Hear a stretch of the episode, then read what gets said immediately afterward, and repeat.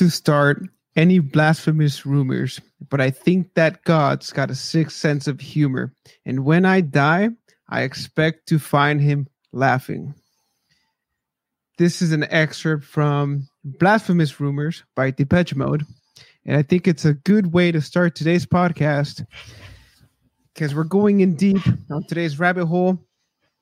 Greg, what's going on, man? Um, it's been a week. How's everything been? You ready to get into this or what? Everything's been good. Yeah, I'm ready to go. So, you know, this this week, Greg, I've been thinking a lot about um how are people coping with everything? How are people coping with with the the new lifestyle that we have? Um, being afraid of everything. Everything is over dramatized in the news media today. Um, you know, everything's trying to kill us. Whether you live in Australia or you live in the in the jungles of the Amazon, every something's always after us. And uh, most often than not, we as people tend to believe in the higher in a higher something whether that's um you know it's a god or it's a set of beliefs or ideas um, in order for you to cope with the reality of life so this whole week man i've been thinking a lot about religions and i went into this rabbit hole that i can't wait to start sharing with you guys Greg, do you have any personal experience? I mean, we don't have to get into the whole ins and outs of what you believe and and and, and to be and to preface this conversation, I want to make things clear. We're not here to talk bad or good or say anything to offend anybody when it comes to your set of beliefs. They're, they're your own set of beliefs. We're, we're no one to judge. But what we are here to do is to question everything, which is the this is the the purpose of this podcast. If you've listened to us before, you already know where to find us. You can find us on at TPP is loading in all the social media platforms. Um, but but anyway, let, us get into this uh, conversation, Greg. What's your personal belief of a higher self or a higher power, something out there? Is it is it the universe? Is it a divine being? What do you believe in, man? Uh, I I I think that everything was created. It one of the main reasons I think that that has has to exist is is just like like a lot of people say we're we're small ant in the big picture, right? Mm-hmm. So if you look at what we do to manipulate in that circumstance that I talked about ants, we make like ant farms. And does the ant see us outside of the ant farm or does it just know the ant farm? And if if we're doing that to something, an ant in this circumstance, mm-hmm. then oh, why is it that something can't be doing that to us? So regardless if it's in the way that we think of it, where it's they have some kind of salvation and they take care of us in the afterlife, or in a sense maybe they're taking care of us now in some kind of way, mm-hmm. kind of like it, we would have to take care of ants and ant farm because they can't go out and find food. They're stuck in an ant farm. We'd have to supply it to them. So I, I think I think a lot of things were designed. I don't know if it's a hundred percent that it was designed and we were created from nothing, mm-hmm. or if we were found by something and molded in in the way we are, and maybe they were created well, that's the biggest question that we have, right? As humans, is what is the whole purpose of this? Why are we here? And if we were created, why hasn't he or she come back and announced themselves to us, right? Mm-hmm. Um, so this actually led me to a few documentaries. Uh, the first of which, but you know what? Before we get there, I'm going to give you my take on it. Okay. I wouldn't call myself agnostic. Uh, I was actually raised Roman Catholic uh, because of my parents. And uh, for the longest time, maybe till I was 20, 27, um, I had a very good connection, I would say, with with uh, God and Jesus and and whatnot. And actually, I had a lot of faith. Um, but something that happened to me, which is actually where I started to question things, and not necessarily, I wouldn't I wouldn't necessarily say that it's changed my perspective. It just actually made things a little bit blurrier in a sense. So I can't. I'm not gonna say it's definitive uh, of what my beliefs are. I think I'm open minded. I think I'm open to whatever the reality is. Um, but anyway, when I was 27, dude, you know, as I told you before, my dad passed away, and um, I was I was at a church. We were doing this ceremony to celebrate his life when we were 27. We do it every year. And basically, halfway through the uh, what is it? The mass, they started playing a bunch of ads like commercial ads, and it really turned me off. It was really bizarre. I, I couldn't even begin to explain to you what my feeling was. You know, being that I was there for a for a purpose. I was okay. there to remember the the life that my dad lived. You know, it was to uh, keep him in our prayers and everything. And and here you have us, thirty minutes into this ceremony, it was literally 30 minutes of ads. And I didn't know how to feel. I didn't know what to do. What do you mean by ads? Like they were advertising the church or like they were advertising some local community or someone's business within inside the church or something? So it what was so it was it was different ads for the church, but they were all basically saying the same thing, which so was like, donate donate, donate. 30 minutes of that. Mm-hmm. As if they had forgotten that we we because for this particular ceremony you have to pay. It's not free. You have to pay in order for them to even mention your your dad or or your loved one who died. So, you know, me and my family we just didn't know how to feel. So what I actually did, man, was I stayed behind and I went to the priest and I said, "Hey, you know, um, I I just want you to know that this is how I feel. I don't understand if uh, you know what the purpose of this was. I understand you guys need money. You guys want to rebuild the church." But I've been I've been going to this church for I would say 20 years and they've always said, "Hey, we're going to build a new church. We're going to build a new church. We're going to build a new church." Well, they never built it it's still the same church. And um, I mean, I, I I asked them. I said, "Hey, man, like, we were supposed to be here to celebrate, like, um, and and it wasn't just me, but the people who passed away. There's many people in the temple who were there for the same reason I was to remember their their uh, loved ones who had passed away, right? Okay.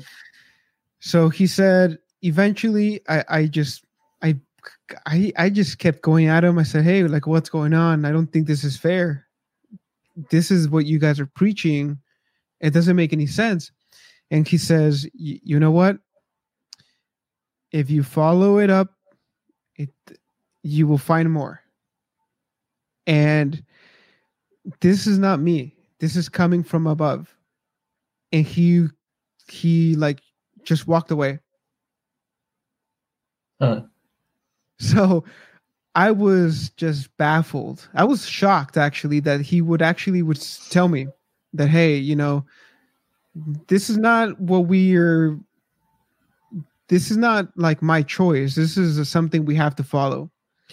So that started a whole question that has been unraveling for the past five No, well, four years, four years now.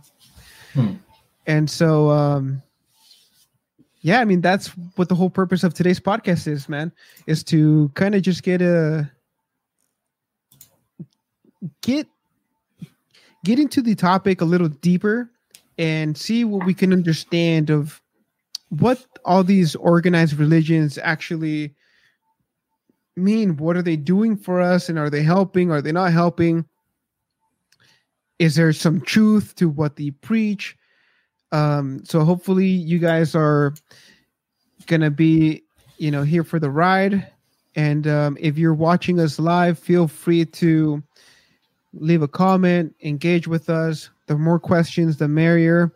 Um, religion is a really big topic. It's something that I don't think that Greg and I can handle on our own. I'm sure it will be many, many podcasts, many, many episodes of this. So engage with us. So anyway,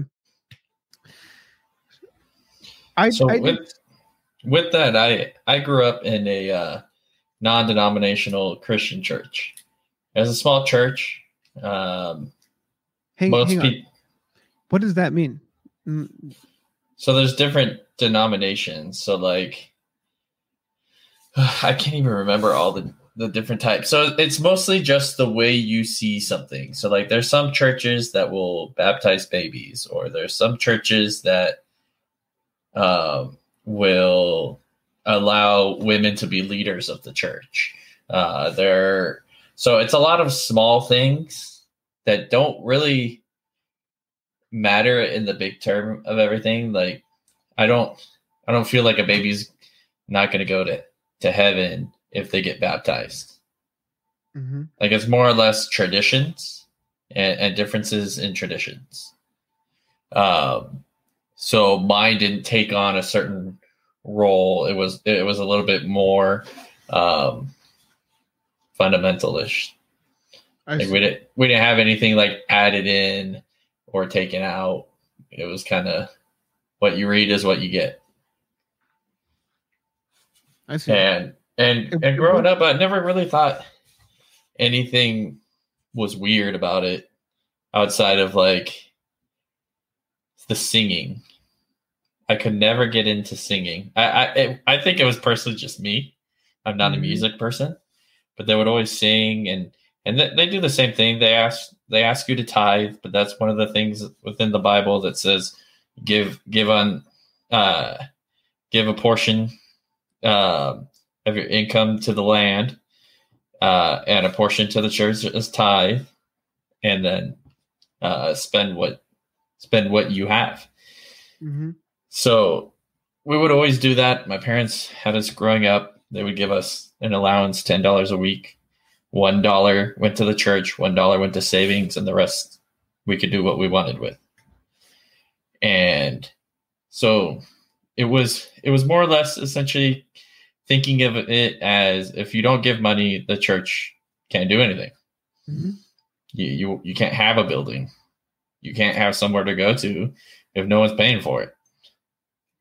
So that's how I I really saw it. And then there were other things where it was like we would do uh what are they called like fundraisers where like mm-hmm. if the youth group we we had a missionary team and we would go down to Peru. So we would try to raise money up into the trip to pay for the majority of the trip. So we would do like dinners where uh, the pastor of the church would do a, a sermon at the end of the, the dinner and we would serve food, we would cook the food, and then we would put on some kind of play or something, some like puppet shows like we were going to be doing in Peru and things like that to raise money.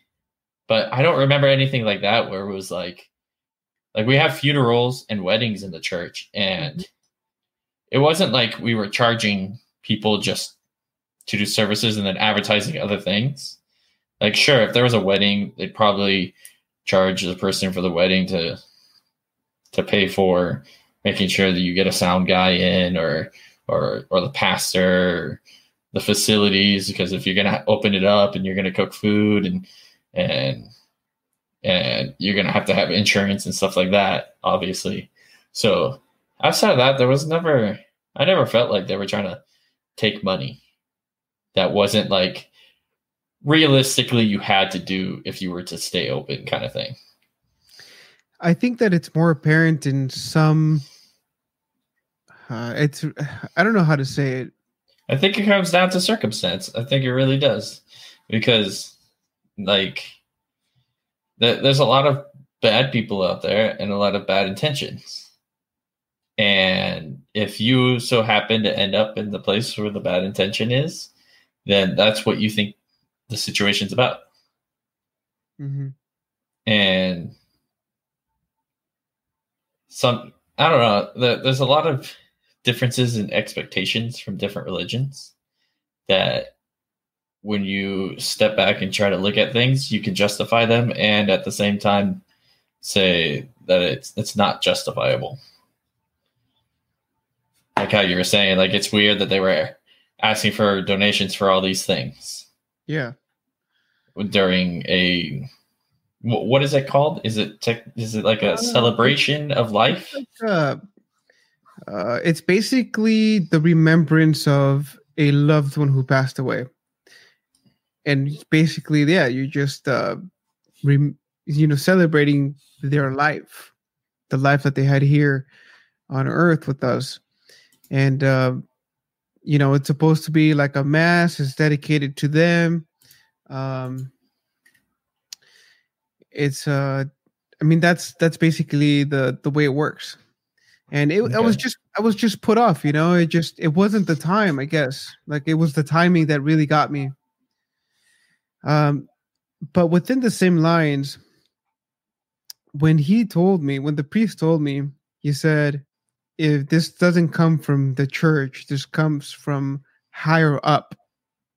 So he wasn't. He was referring to the organization yeah. You know, and so it, it made me look into things, man. It made me look into actually, I got into a lot of bad things. It, it, it led me into into a, into a a place where it was very very there I was finding a lot of negative things on the Catholic Church.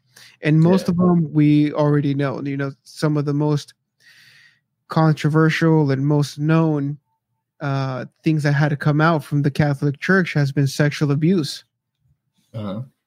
It has been um, it has been um, sexual abuse of minors, and even in some instances, there has been like male escorts who have come out and said, "Hey, you know, there are these, there's this, you know, place and at the at the Vatican where I go and and uh, basically have sex with a lot of higher up priests or bishops or cardinals or or whatever that is.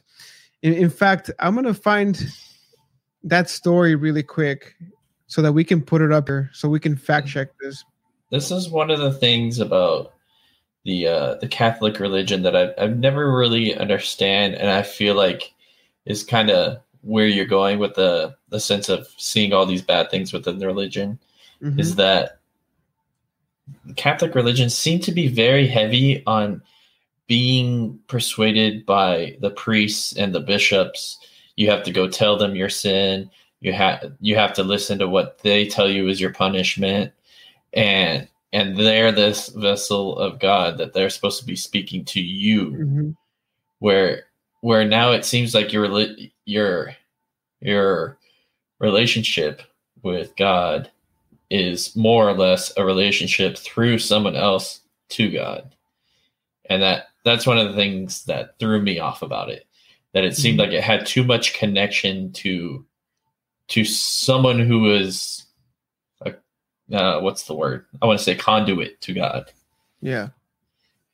And that's that's why I, I believe Christianity more because it's all based off of your relationship and no one else can determine what your actual um, thoughts and actual feelings are because you can see me and think i'm sad but i'm actually happy about something i'm just not my face isn't showing it mm-hmm.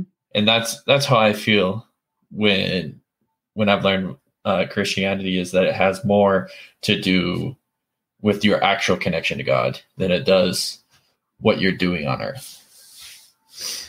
Your actual intentions. Yeah. And only uh, you you can really know that. Right. I mean, that's very um that's one way to look at it.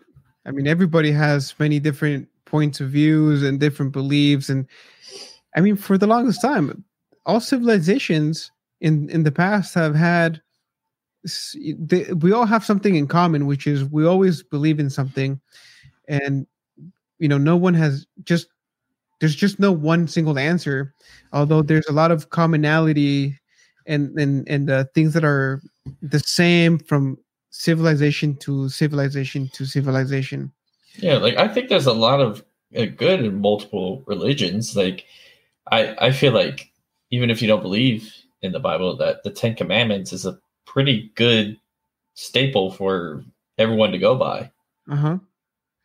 Like uh like even with like uh like buddhism and stuff like be nice to your neighbor like be be calm don't don't overreact about things. Be be one with yourself. Like there's a there's a lot within religions that that everyone can take from yeah and um, apply and are good it was very famously said by Jordan B. Peterson, who said that if you act and do as the Bible says, your life will inevitably turn out to be a a good life in a sense you know where you're loved by people you you're close to people and if you just act in that way whether you believe it or not and there's something to it yeah. you know things will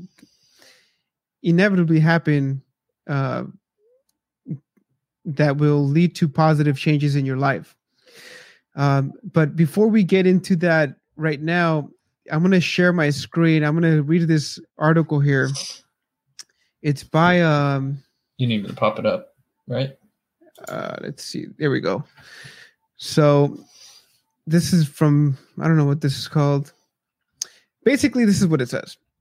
A gay escort duped into thinking a simple parish priest was a high powered judge pulls the curtain back on the seedy world of priests who pay for sex. So, this guy, his name is um, Francesco Mangicapra.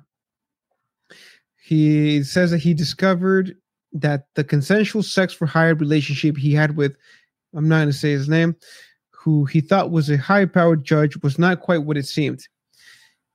Mangicapra, who trained as a lawyer but who apparently found that the male escort business was more profitable, had made the discovery quite by chance when he recognized his high dollar client in priest garb. He says he then began to wonder how simple priests could afford such expensive dinners, gifts, and his favorite clients bestowed on him. Um, only after a local. Oh, hang on one second. So the experience with the double life priest was not isolated, and Mangicapra soon learned that most of his clients who were friends of the priest were also members of the clergy, and that he'd somehow found himself quite unexpectedly the favorite boy toy in a gay priest sex ring he did what any self serving male prostitute might do and started researching a book about it called Numero Uno Confessions de un Marchettaro. The number one, Confessions of a Prostitute. So that is so crazy, dude. It is, but something to I I don't know enough about the Catholic religion to say this, but it I think the Catholic religion is starting to be in the sense of saying that like uh, homosexuality is not a sin. and that, was recent, right? I, I believe it's been recent enough, and four years ago. And even even though it's a sin, like if you look at it in the Christian religion, being uh, homosexuality is a sin, just mm-hmm. like lying to your neighbor is a sin, or going out and killing someone is a sin, or stealing a chocolate bar from the store is a sin. they're all equivalent in the sense of it, it can send you to hell. One is not more than the other. And so I think a lot of Catholic churches have kind of brought that in in the sense of saying you're still welcome. You just need to know what you're doing is a sin. And the other side of that is now priests are kind of doing this doing the same thing and they're they don't see a kind of like the um what is that called the, the irony of it i guess uh-huh if you preach it but now you're you're kind of going against what you're preaching Hypocrisy? but that's kind of yeah but it's also at the same time i feel like it, it there is hypocrisy but at the same time they we do know we're humans and we do know we're going to be sinning all the time the point is is like how i said it now comes down to you and god mm-hmm. at that point if you understand that you're sinning and you you do feel regret or you do feel um, sorry or you, you do feel uh, the repentance of it then i believe god would would forgive that sin whatever it may be. And it's hard for us to really understand that well because we see things on a scale yeah let, let me uh give a little bit more insight on this so basically ray i have a um, I'm not even going to open the article. It just says in 2019, Pope Francis reiterated that the Catholic teaching states that homosexual tendencies are not a sin, but acting upon it is a sin. And that's basically, I guess, what he kind of took that back. Mm-hmm. And uh, he just took it back. I'm, I'm not saying that this is the same thing, but I've, I've actually heard from a lot of people that I grew up with who, who were Catholic that you can't have sex unless you're married. But if you do like like oral sex or anal sex, it's not technically sex so you're okay doing it. So I don't know if that also is a kind of a thing that applies to it because it's it's now not sex and it's not they're not going into it as a um as like a uh, relationship. So maybe they feel like they're trying they're kind of getting away with it or it's okay to do, but I, well, I can't tell you exactly what that that's what I, it is. I think I understand what you're saying, but we have to remember that any type of sexual act is still sex, whether it's just I, like how how could they say if you put it in the butt it doesn't count like the what? Because the act. Hold on, let me get the, the, the definition real quick. Because the I don't know. It's like saying uh, running and jogging are the same thing. It's technically not. The two words mean something specific. You're doing a similar action, but they're not equivalent. And that's where that's where it kind of gets into that dicey territory of, oh, you think this, I think that. Well, I who, think who knows. I think that the interpretation definitely doesn't help. So and the noun, the noun that I see here is sexual activity, especially sexual intercourse. Yeah, but intercourse means anything. It means uh, between. I'm pretty sure sexual intercourse means man and woman. Well, I mean, we can't. I don't think that's true. I think it just means sexual intercourse, whatever, in whatever context it means for you. I mean, it's different for everybody. Sexual intercourse is sexual intercourse. I don't think it's specific to anything. Yeah, so Webster Webster actually has a little bit more specific. It says either of the two major forms of individuals that occur in many species and that are distinguished uh, respectively as female or male, especially on the basis of their reproductive organs and structures, which means penis and vagina. So it's what if you have both? That's a rare form too. It's like saying that that like that there's and, people born with two heads. Like that's not yeah typical. I don't I don't think we're gonna get stuck here. I think that the bigger question is, you know, when we have these organized uh, religions, uh, quote unquote cults, and how the what they they they they preach something, but they don't actually practice it themselves. It's it's kind of interesting. Yeah, you know, I mean, uh, it's uh I mean, imagine, Greg, you you basically dev- you're you devote yourself to a higher calling where you become an icon or an idol or a a leader in the community who people will you know look up to mm-hmm. and and you are you have these strict rules where you can't you, I don't know I think some of them can't marry you can't have sex you have to abstain from any sexual um, activities and you basically you can't sin and and and we all know how hard that is yeah. like you know it's like how can you expect um i mean they're supposed to be the divine right? I mean i don't know. It's it's that that's the thing though is that that's why i didn't understand the catholic religion because it seems like we need to put these people on some kind of pedestal but there's really no one better than you but god in in the religion. There's mm-hmm. just no that's why i never understood the whole thing with the virgin mary. Like yeah she gave birth to jesus but she herself was not special in the sense of like how God is special. Well, well, yeah. I think there's two distinctions. I don't think that they they um compare her to God. It's rather she's the mother that God chose to bear His child, which was Jesus. Because don't you uh, pray to Mary? Well, the thing about that is that it's complicated. You yeah. do, you don't. And so basically, what... basically, it's just the acknowledgement of the miracle that took place with her. You know, the whole Virgin Mary. You know, an angel came down from the heavens, descended upon her to tell her that she would be bearing a child that would be special to the world. Weren't there so many other miracles within the Bible too?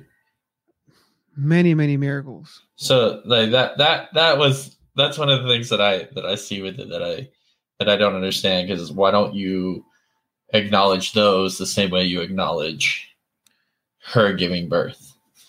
I think that the well, see, I'm not an expert. I'm not yeah. um, a devout Catholic. However, I do believe I'm a believer. I, I believe I believe in the higher energy. I think that's that God is. That's what my perception is.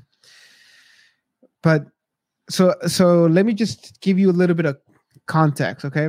So I'll watch this documentary. It's called the um, the uh, Guadalupe, the a living image. You can find it on Amazon Prime.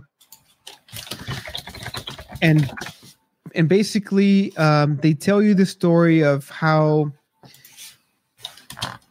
the Virgin Mary comes to Mexico and she hasn't she, she has an apparition who uh, to the name is Juan Diego.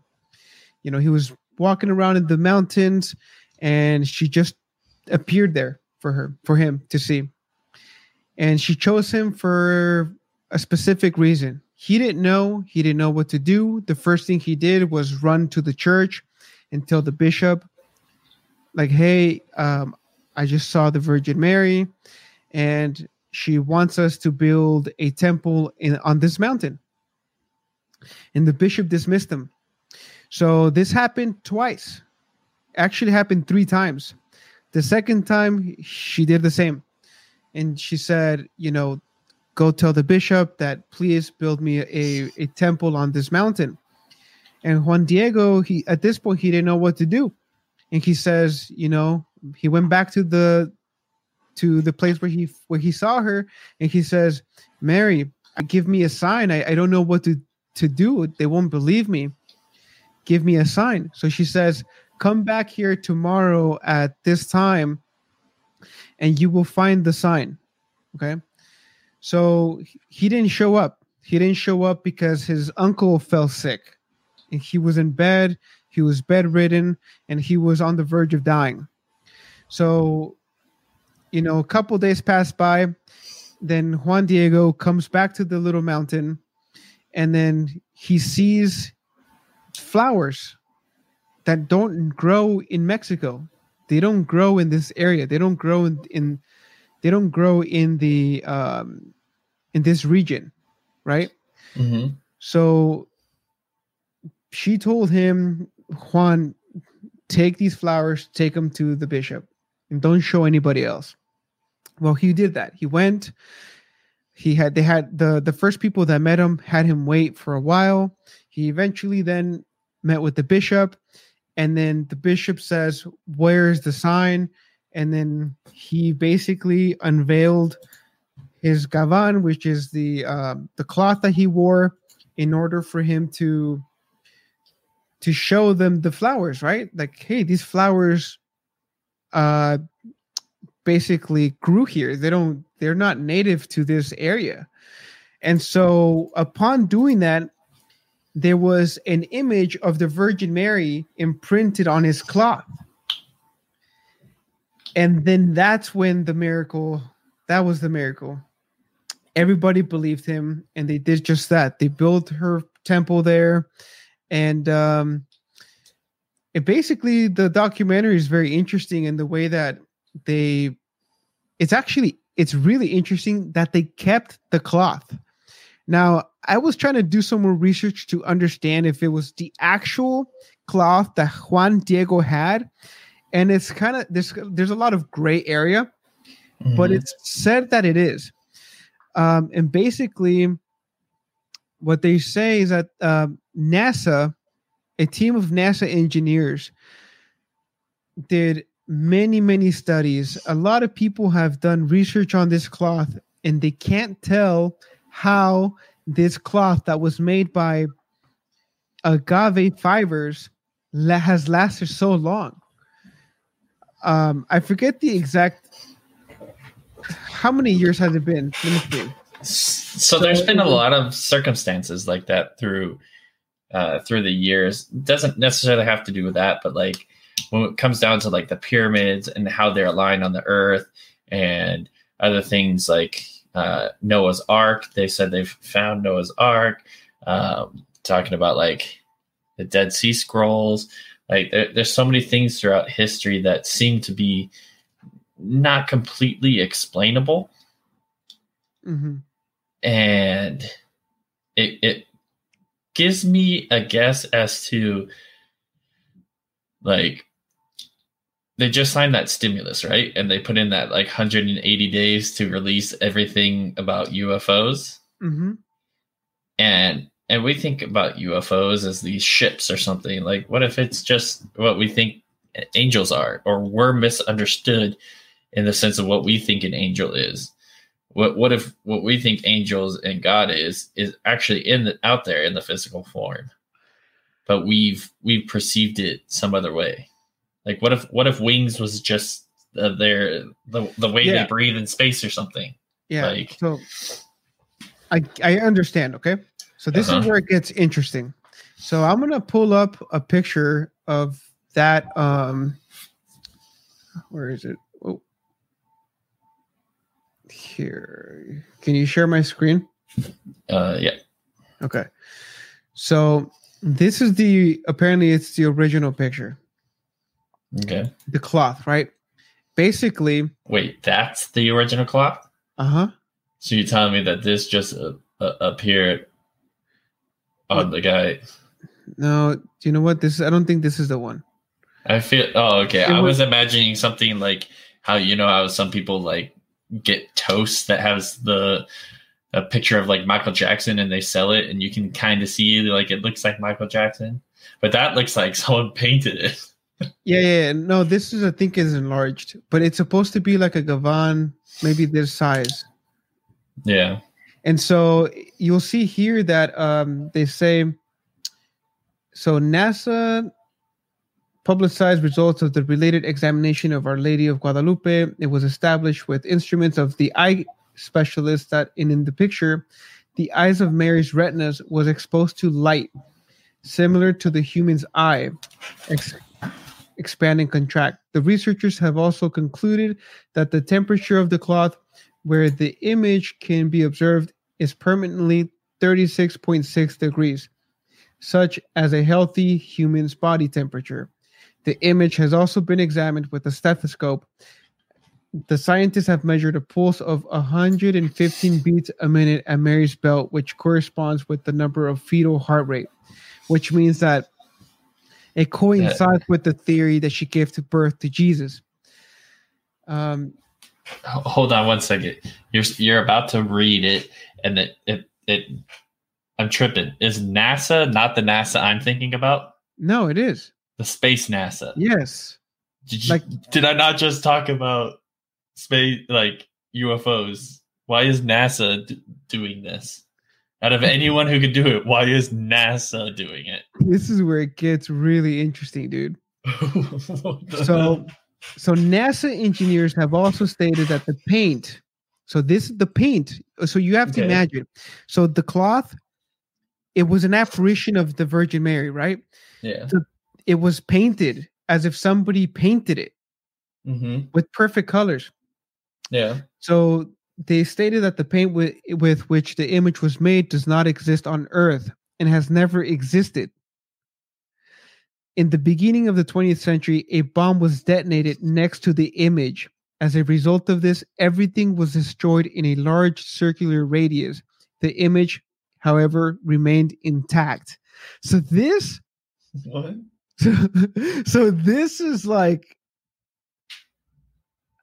you know, it, it's it, it has to you have to question things like okay, maybe I don't believe in the Catholic Church, but when when I hear these things from actual researchers who did the research on the cloth, and they can't explain how this image on this cloth lasted so long for so long,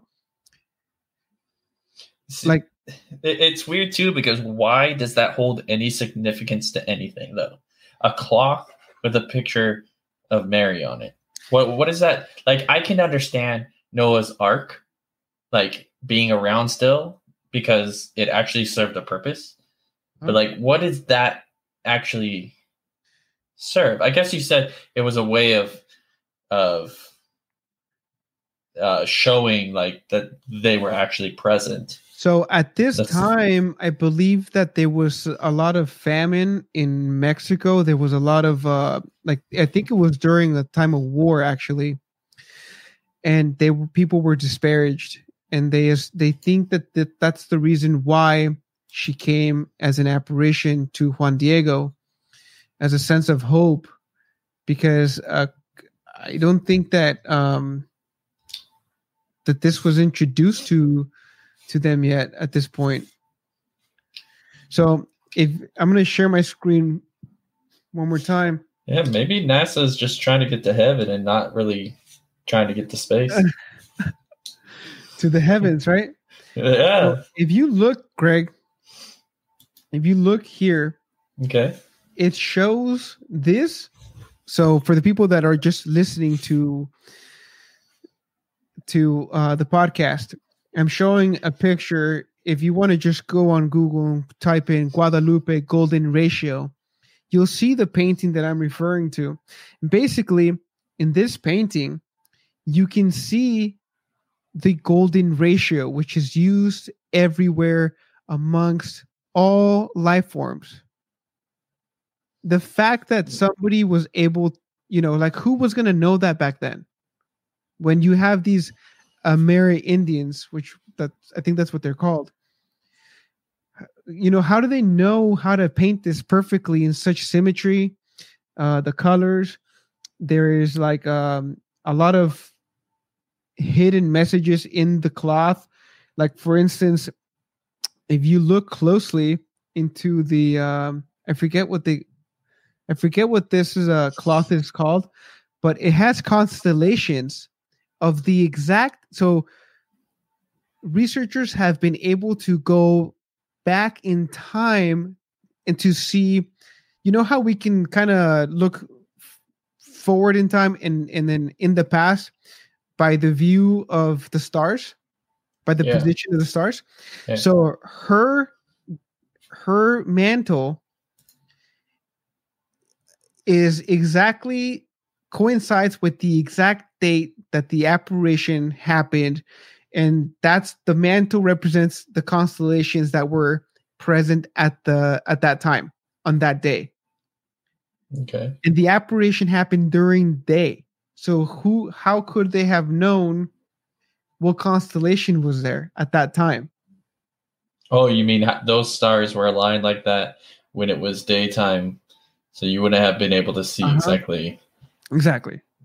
Okay. So there, there's a lot of uh little things like that that really caught my attention man. Interesting. It, it definitely has made me question things more. The thing that's making me question the most is nasa doing it if anyone else was doing it i'd be like eh whatever they're just they're looking but nasa nasa does nasa do things i'm not aware of now oh 100% well, no, I mean like they they focus on going to space and, and space stuff. Like, why would they spend the time to analyze this this this clock? Like, how how does that help them with space? Dude, Chris Chris Ayala just said NASA never access space again. oh shit, son! Oh. so that's so interesting check this out. Um, it says here on the other article I, I was reading, it says Adolfo Orozco, research physicist, physicist, reports that there is no scientific explanation for the still surviving tilma. Over 10 years, similar clots become ruined by the local moist, salty air the copy, for example, which was made using the most advanced technology in, 19, in 1789, was placed behind protective glass, totally faded for eight years, in contrast to the original unprotected tilma, which has not been damaged after more than a hundred years by the UV rays, the moist, salty air, and tens of thousands of lit candles near the image. So that's uh it's definitely very very interesting, dude. Yeah, I I feel like I've heard of, about this before, but I didn't I didn't read much about it. You didn't go deep. Very good find. Yeah, dude, it's it's uh so like I said, it's like maybe I lost faith in the in the organization rather than the faith in God, basically. Yeah. So, uh, yeah, I mean, what else did we get into? We watched the, um, I watched the Secrets of the Dead Sea Scrolls, and I learned a little bit about the, the people, the Essenes, who. Uh, do you have anything on this, Greg? Yeah. So, um, the term you just said, I'm not. I didn't hear much about it, but I, I heard the story of how they found the the scrolls. Mm-hmm. That uh, I'm probably going to pronounce it wrong. Bedouin shepherds. Uh, there was a shepherd boy from the region that was out. Uh, I'm assuming he was just out walking around with, with the sheep or out for a walk or something. He w- was strolling around some caves and ended up going inside and he saw all these like urns and he saw the scrolls and and that's how they discovered them. Mm-hmm. Um, and the scrolls were written by a group called oh okay the Essenes. I I uh-huh. yeah okay so I I was reading it differently. The Essenes group was uh, highly educated priests of the time uh, who were thrown out of Jerusalem. Mm-hmm. And the scrolls are kind of what they thought Jerusalem uh, should be, and that well, Jerusalem was like unpure, and they wanted to like destroy it. Yeah, so let let's get let's go back a little bit. So okay. the conventional theory is that some of those works were written or copied by a zealous Jewish sect, identified mm. by most scholars as the Essenes, who led an ascetic life in the desert. However, there is now general agreement that the collection also includes scrolls that originated from outside the sect, written by other learned individuals of that period. Accordingly, the questions of which texts are unique to the sect and which were brought in from outside are crucial for understanding the significance of the text and to what extent they presented the ideas in currency in Judea of the latter Second Temple. So basically, uh, like you said, there was a group who kind of broke away from civilization because they had this knowledge that was passed down, then written down, and basically they were awaiting for the return of the prophet. And so yeah. they waited there for, I believe it was 200 years. And it was a little i forget what the place is called. Did you have that? Uh, i don't have it written down. I i knew if i wrote it wrote it down i would mispronounce it. So basically it's like a it was near a cave in the qumran qumran yes. area west of the dead sea and um so the they these people there they wrote down much of what I don't know if you would consider like the beginning of Christianity. Like the the the same um concepts, the same knowledge uh that was passed down to them. And basically they were just trying to protect it. I mean at that time I think Rome was invading. And so they hid it in the cave and then I forget how many years later, like you said, a shepherd named Muhammad. He entered the cave. In it, he found uh, jars of containing parchment scrolls wrapped in linen. And so, I mean, this is where people think that that the Jewish sect sprang up during that time, one of which would morph into Christianity. Camera keeps going up. I don't know why. But um so was this ever taught in in uh, in any of the sermons or you know the time that you spent with because you went to an all Christian school, right? Yeah, but the stuff history? like this, or I went for three years. Yeah, but it it the history we did was not it wasn't any different than history would have been done in a in a public school. Uh, we did, however, have a Bible class. And in the Bible class, it was strictly the Bible. It wasn't like history of the world and things that have happened. is just strictly like the Bible, like memorize Bible verses, understand meanings, stuff like that. So it, we didn't really talk about this.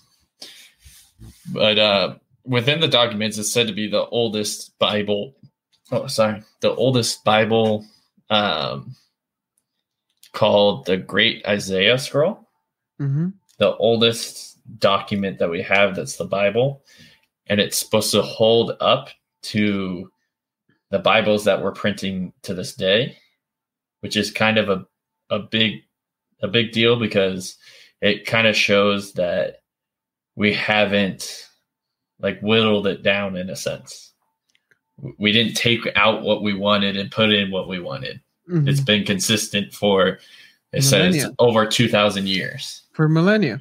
Yeah, you and also what, supposed to be the oldest document of the Ten Commandments as well. You know what's really interesting hmm.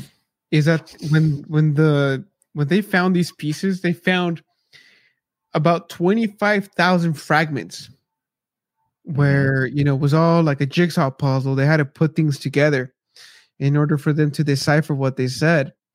Yep. And so imagine, first of all, this was so powerful that it made a a, a group of people leave civilization in order to protect knowledge and await a prophet.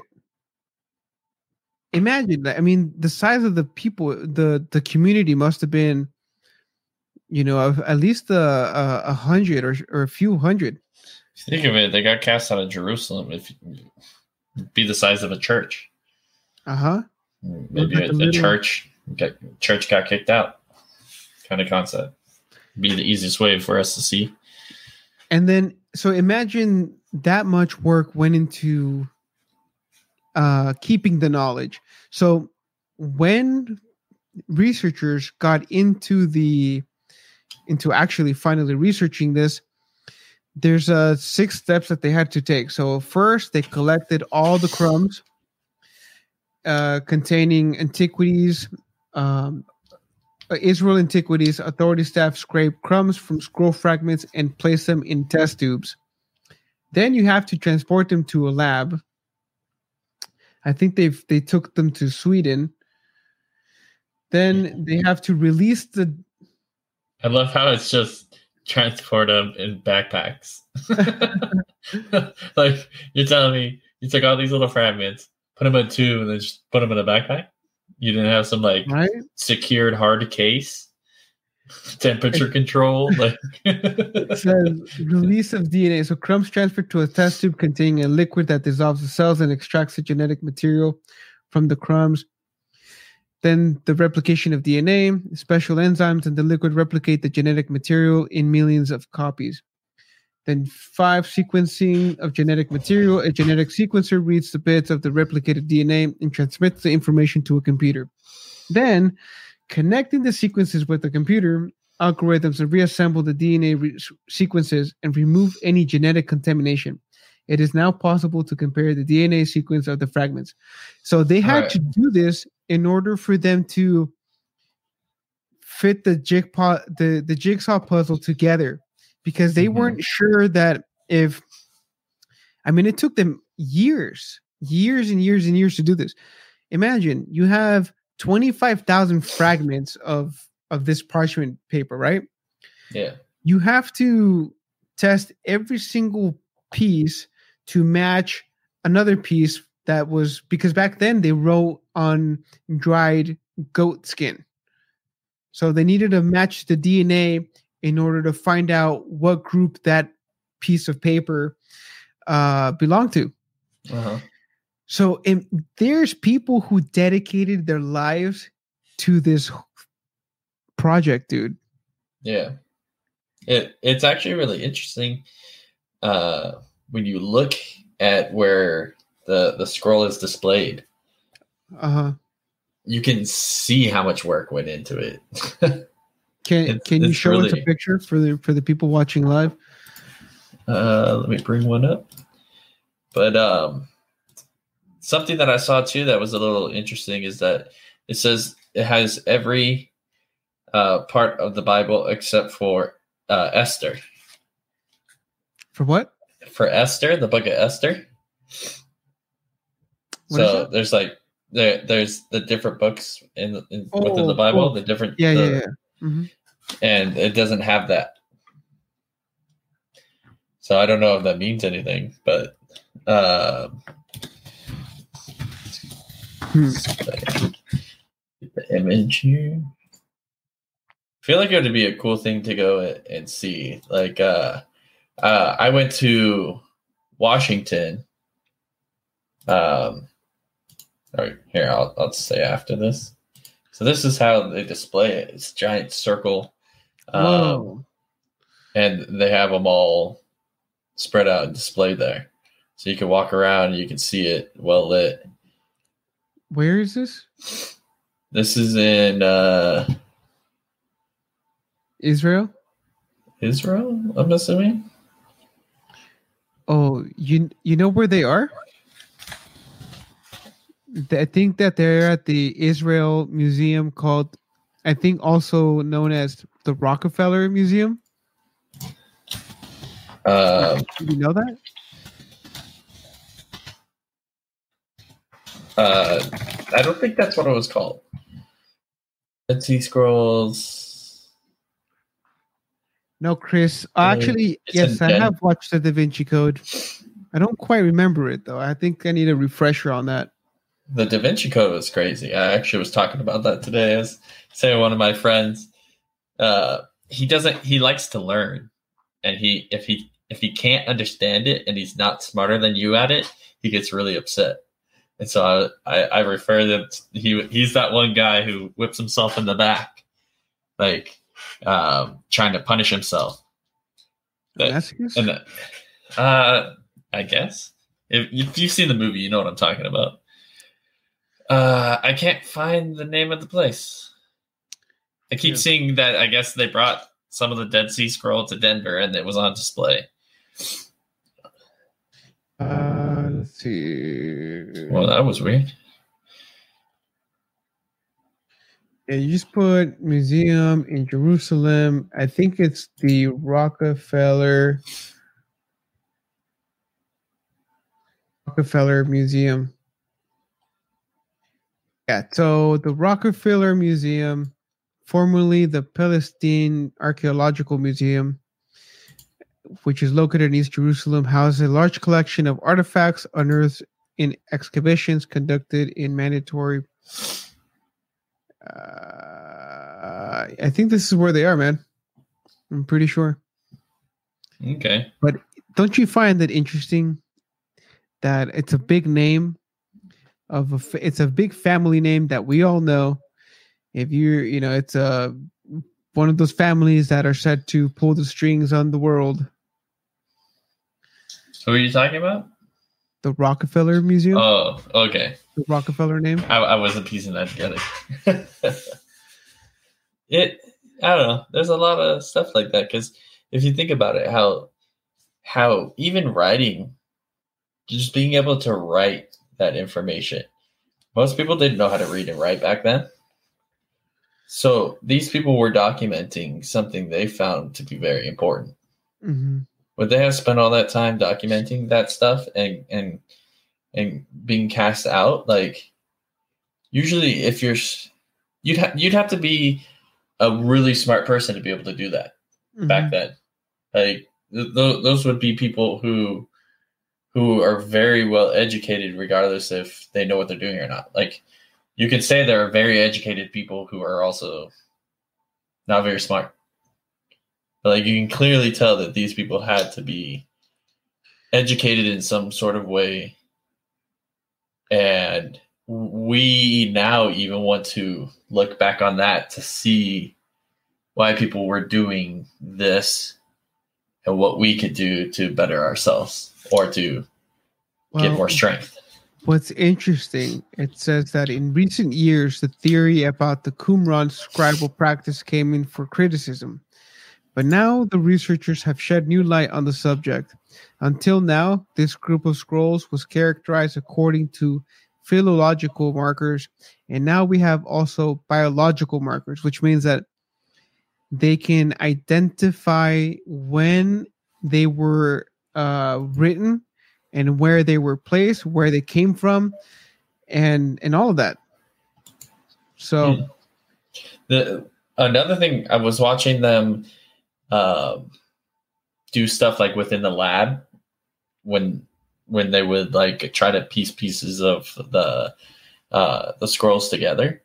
Mm-hmm. That they would actually put some of them not on a scanner, but they would use a computer to to change the lighting. And as you change the lighting, you could kind of see like the bleeding of the pen through the paper, mm-hmm, mm-hmm. and you could see more yeah, than the in- naked eye could. Infrared lighting, I believe.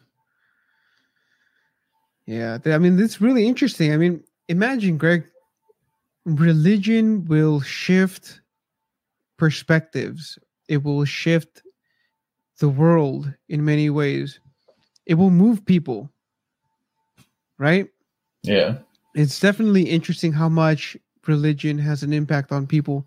In fact wouldn't you say that during these times of despair um religion and faith and in in a higher power is actually sort of well you can use it as a coping mechanism it will definitely be helpful if there's something you know that you believe in that is said to help when you pray.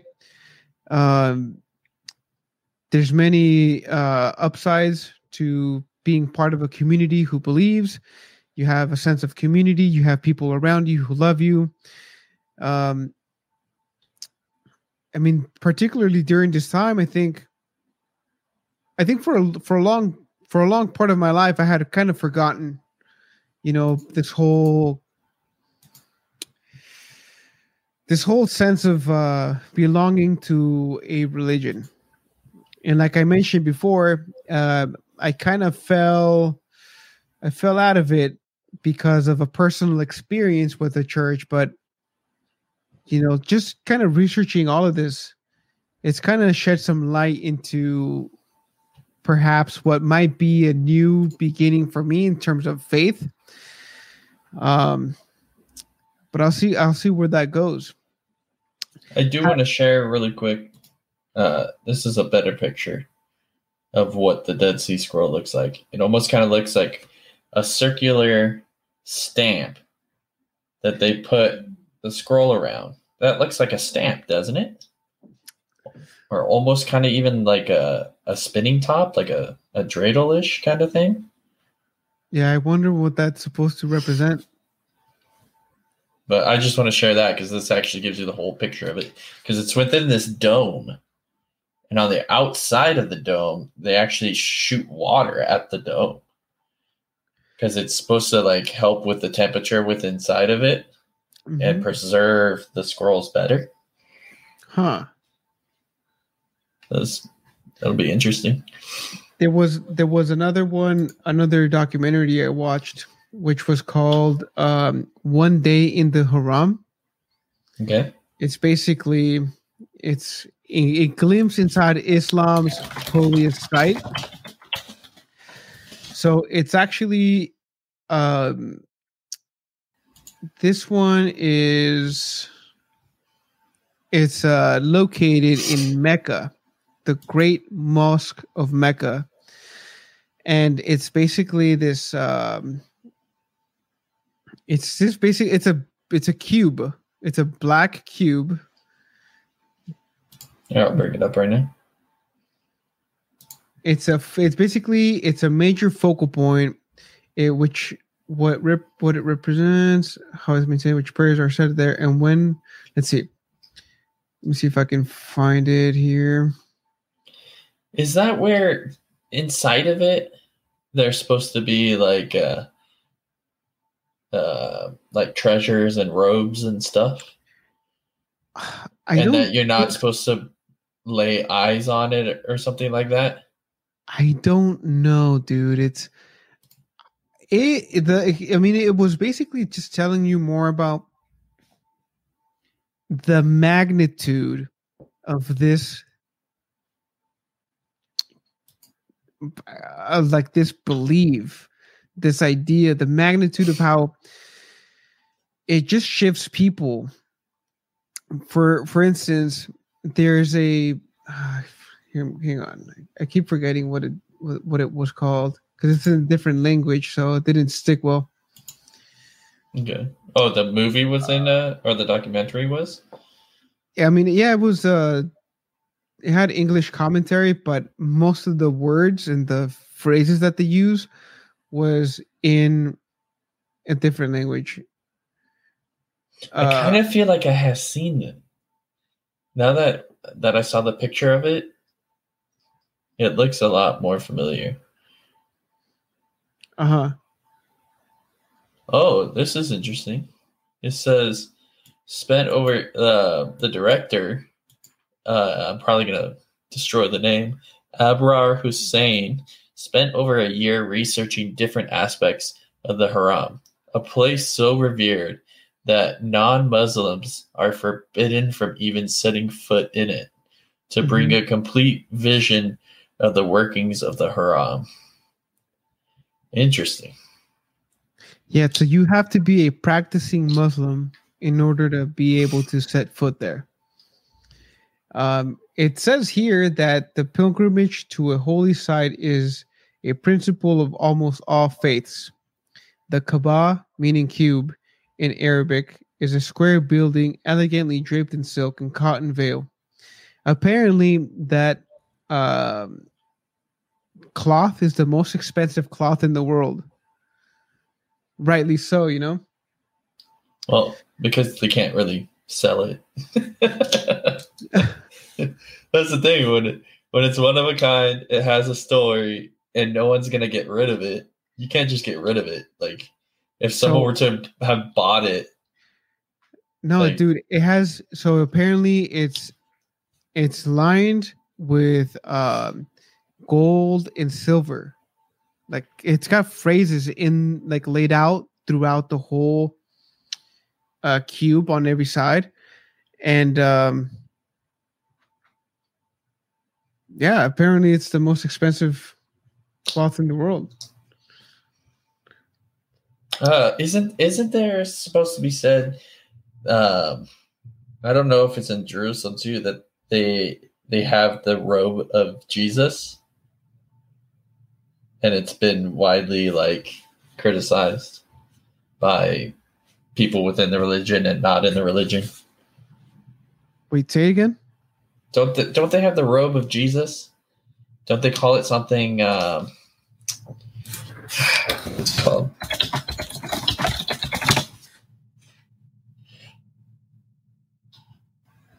Uh, yeah, it's right. It's. Let me find out where it is. While you find that, I'm going to share this with you. So Chris just said, "What blows my mind is the potential list in translation. Just knowing English and Spanish, I often find it easy to lose intent, meaning, and verbiage in translating. That's very true. Now, now imagine doing that to a book hundreds of times in dozens of languages. It's also very true. And I actually find that quite impressive that a book can be rewritten in many, many different languages, but still hold its meaning. That's very yeah. interesting so it's called the seamless robe of jesus. And uh let's see. They they have it. I'm just trying to find out exactly where they have it displayed. Is it greece? No. Here i'll show the picture of it first. So it's kind of this oval kind of almost looks like an eye. So like there's like an there's an eye going around, and then there's a circle in the middle, like the the eye. What is it called? The iris of your eye, right? Mm-hmm. The, the pupil, oh, and oh. inside the pupil is a robe. Uh huh. And that's said to be the robe that Jesus wore during the crucifixion. Wait, what? Yeah. That's supposed to be the one? Yeah. But it's been very widely like criticized. Why? Because there's not enough proof for it, I guess. Is there DNA evidence? Well, is there DNA evidence of, of Jesus? Do we have Jesus's DNA? Like, what, what, do you mean? wasn't there? Wasn't there a? Um, I just I remember that there was like an article in 2012 or something like that, where they actually found what appeared to be the human's remains of Jesus. Um, you hear about that? You remember that? I mean, I hear that. I'm sure I've heard it plenty of times. Come on, it's like not telling me where. And on the mini worldwide, yada yada yada. No, so, I I haven't heard anything that people are claiming that it is. I've heard over the years I've been alive that people claim that these bones are Jesus Christ and those bones are. So I've never. I never thought, but at the same time, like, does it really matter if they're his bones? You know what I mean? Like, I'm not praising his his manly flesh or anything like that. You know what I mean? Mm-hmm. Like that that doesn't get you in heaven if you find his bones and you touch them or anything like that. Like that's almost that almost seems like like you're going against the religion. You're using his bones as a sense of like idolism. Yeah. And, and that's another sin. You know what I mean? Like uh-huh. it's cool. Like sure, if we found the bones or we found the robe and we put them on display, cool. But don't uh, uh don't go around saying like come and touch the robe and it's going to give you healing powers. Like yeah. the robe is not what healed people. He is what healed people. right. So before we move on from the from this black cube, I found this on the internet and full disclosure, the the website is called Alienation Corporation. So be advised, it may be very uh it might be out there, but I'm what? just gonna give it a go. What was it called again? Alienation Corporation. Jeez. so so they're they're talking about this black cube, right? And they're wondering is it indicative of glo- of global occult worship? Is it okay. a not so secret blueprint of the next biggest technology in the making? Is this cube a symbol for yet another state secret dealing with the extraterrestrials? Regardless of whatever the black cube symbolizes, the fact is undeniable that this box that this cube box is a great mystery which with the evolution of the internet and growing human interest can no longer be unveiled can be viewed uh, under abstractionism. So there's a few things. Uh, number okay. one. Oh, excuse Bless me. You. Thanks. So number one, um, let's see here. So the historic relevance that surrounds Saturn is much larger than the planet's size, which is the second largest in the solar system a giant ball of gases, which with stunningly beautiful gaseous gaseous rings. Saturn's connections with religion and ancient societies are expansive. Named after the Roman god of wealth, Saturn's astronomic symbol represents God's sickle. All the questions and mysteries surrounding Saturn starts with the eerie rhyming of this gorgeous planet's name with the god's archenemy, Satan. By just removing the R or silencing it, the word literally spells and sounds Satan. The, biblical villainization of Satan is deeply rooted in the obsession of the satanic powers with wealth accumulation. Is it then a coincidence that Saturn is named after the god of wealth himself? Is this naming a chillingly accurate means of labeling this planet the god of Satan's or the Satan of gods, maybe. Another strong indicator of the close relationship between Satan and Saturn is number six, a truly prolific number in the study of Satanism and religion. It is common knowledge that the number number of the beast, as termed in the book of Revelation, can join to number to form the number of the beast. Okay also known as the devil's number. The number six brings up just too many times to be a coincidence with the correlation to Saturn. So, what correlation, you may ask? Number one, Saturn is the sixth planet in the solar system. Number two, Saturn forms the name Saturday, which is the sixth day of the week. Saturn's north pole is six-sided. Saturn has most has six most well-defined rings. The seventh one is quite faint. Uh, but there's seven though, so right. That, boom, got to throw that one out. Apart from the connections between Saturn and Six, the similarities between Saturn and Satan are pl- plenty too. In ancient Babylon, the in ancient Babylon, the people of Babylon, who were pioneering technological geniuses of their time, constructed a very tall hexagonal tower that had a cube at the very top. Atop this black cube, Babylonians climbed up to fight Satan himself. The tower was also constructed facing Saturn itself. The story raises many questions, but the most pressing amongst them is how did this ancient nation know where Saturn was? Saturn's exact shape, rings, and beauty have been the subject of poems, fables, centuries old, much earlier than the Galileo's telescopic invention. The level of information on Saturn and its accuracy amongst ancient populations is a proof that Saturn's history has much more to unearth than has been discovered by the Renaissance men. Okay, so let's uh so now this Why? is where they, there's an image on that video of Santa Claus flying to Saturn. Oh, clickbait, huh? Clickbait. But you see that I don't know why they represent this black cube here to be you know in conjunction with what they just mentioned. Ah it kind of looks like in uh in the avengers the tesseract but the tesseract is blue. The tesseract. The tesseract yeah. Because he gets it from off planet too. Uh-huh. It comes from off planet huh? it says so in the theorizations regarding these geometrical shapes are myriad and unbelievably creative. However, answers from the state in science are nil. If account religious aspects from the Kaaba to Jewish headgear, headgear and the Buddhist stupas, big black boxes symbolize something sanctimonious or God himself in various religious beliefs.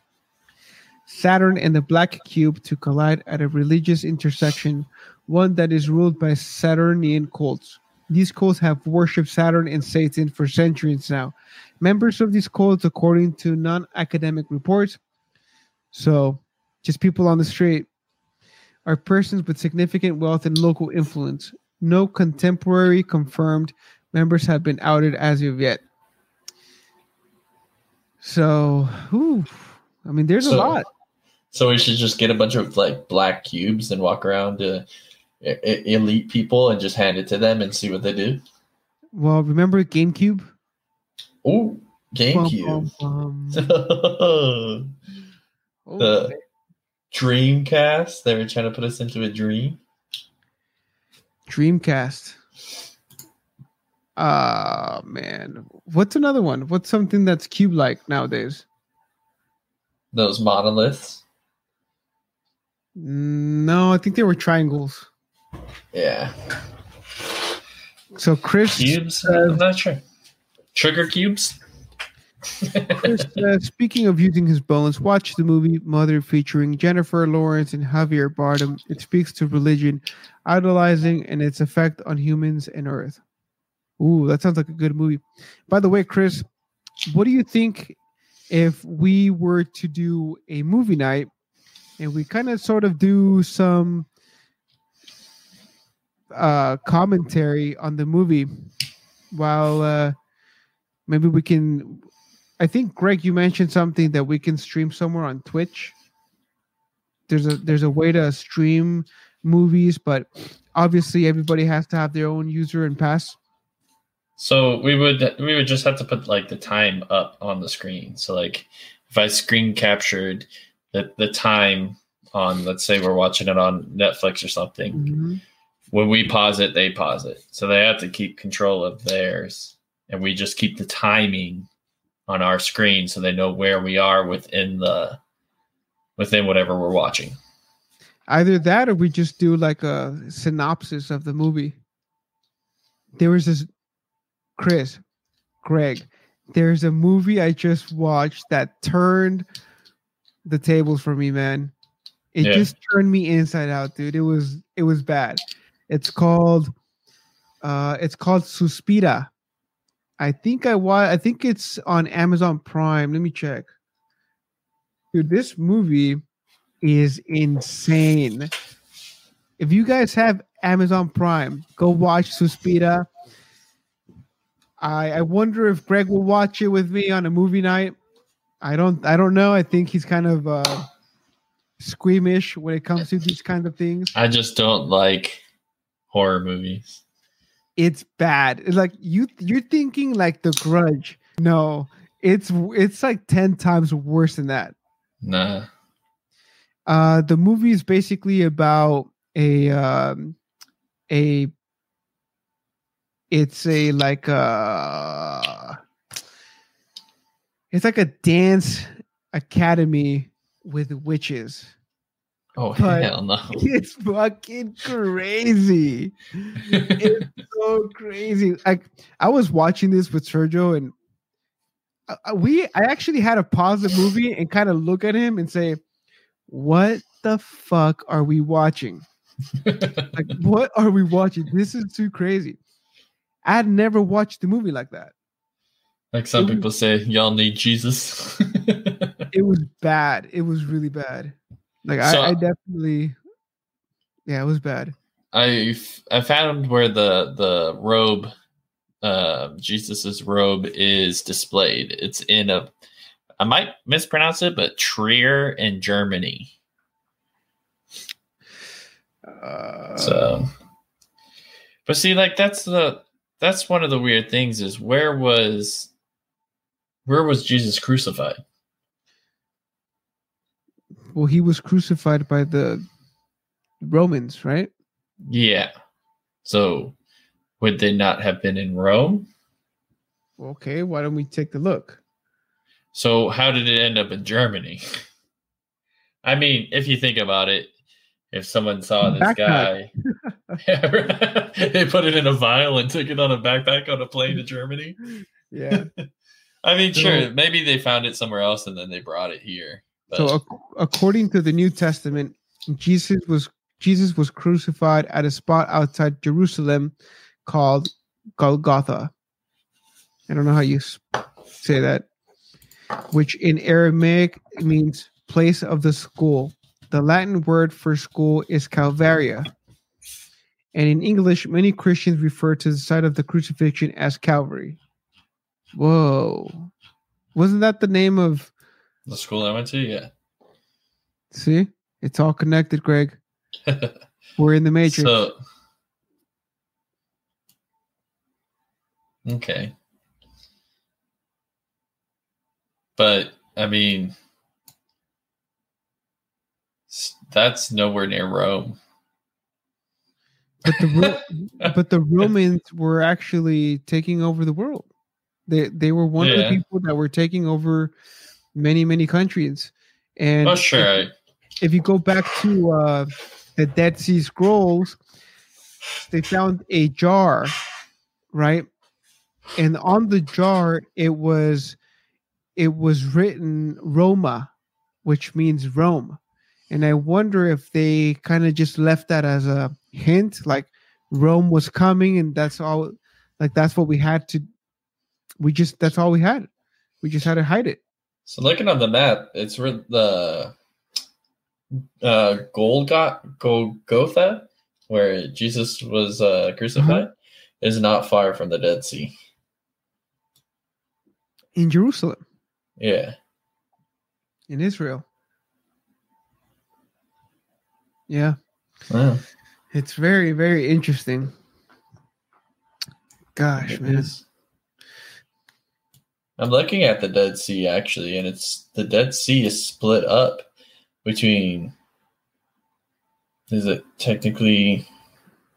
What what is that considered? Because there's there's a whole thing with the separation of Israel, right?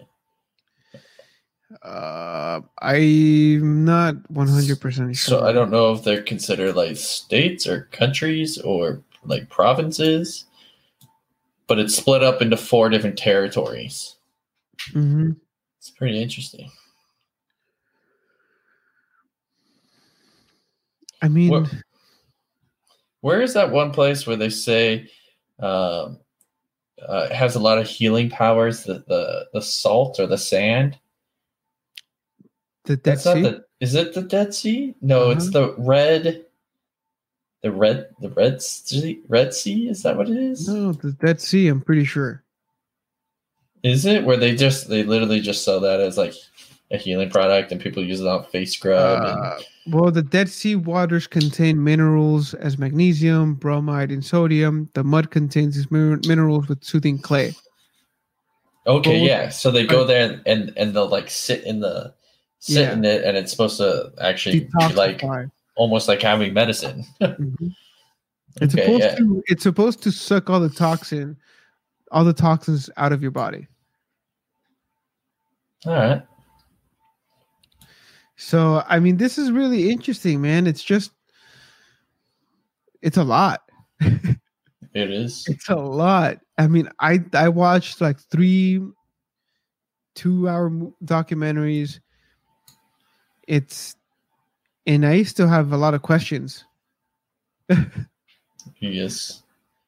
It's so interesting too as you watch like more and more things s- stuff starts like the world starts piecing together a little bit in your head. So like I've been watching a show called Vikings and they end up in Iceland and Greenland. And the whole time I watched the movie, they, they were between a bunch of different countries. They're from Norway. They went to um, Denmark, to uh, the Silk Road, to um, to England, and they got lost in sea between Iceland and Greenland. And it kind of started piecing the world together a little bit for me in an area that I've never been before or, or don't usually tend to pay attention to in my normal day life. Mm-hmm. And it's it's kind of a cool concept, and that and the con- uh, the conversation tonight is kind of pieced together a little bit more of of Israel for me, and, and the history of just the world, even if you don't believe any of the religious side of it. It well, still pieces together some sort of the history. I'll tell you, man, there's something to it. You know, there there's a reason why uh, the Bible has been rewritten over and over and over and over, and it still hasn't lost its meaning, as Chris pointed out earlier. It's it's very interesting that that the concepts, the teachings, and the lessons in the Bible, they actually work if you put them into practice. Yeah. Um, you know, I mean, we don't really know, right? I mean, I talked to my um to my doctor and I, I asked him, he's he's a you know, he's 94. He's been he's been around for a long time for basically a, a, a century.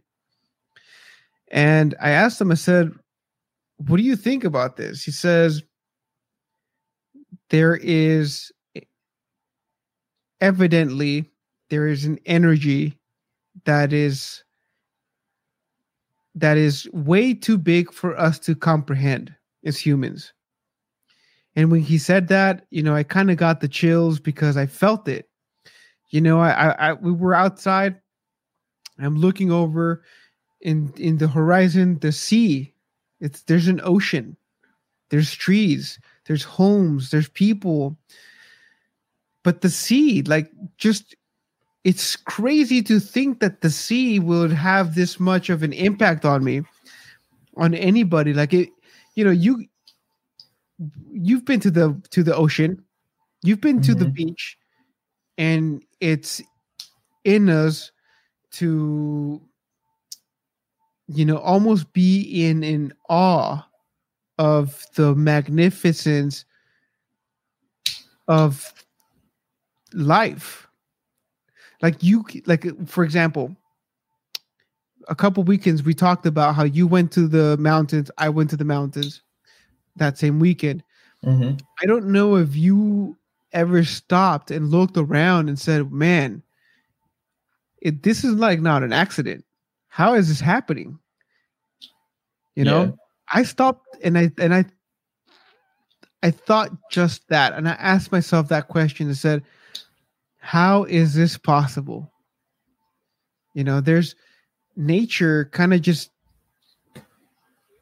it kind of just, I don't know. I think we're always looking for something that it's it's been here all along. You know, whether it's an idea or it's a belief or there, it's always been here.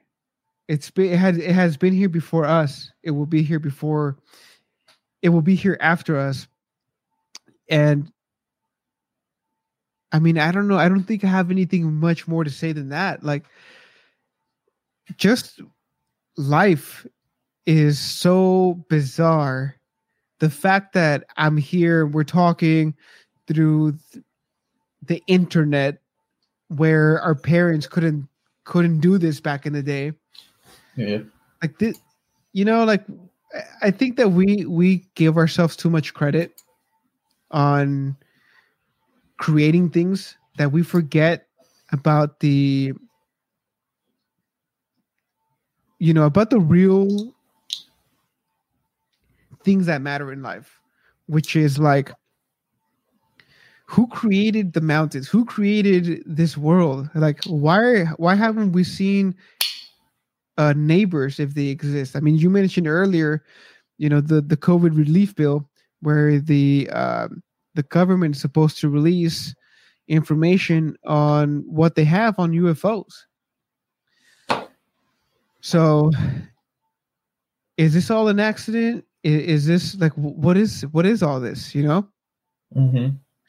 So um i think that i think that this conversation is not over. I think that we have many many more podcasts in this topic. I hope that we can get to in in the next few uh episodes. Yeah. So uh i think we beat the dead horse. Yeah we'll have to get some more information and come back with. So uh, before we continue, uh, or before we end this podcast, why don't you tell the people where they can find us? Check us out on all uh, podcasting platforms: uh, Stitcher, Spotify. Uh, too many to name, but anywhere you get your uh, your podcasts, we are there. Uh, you can check us out on.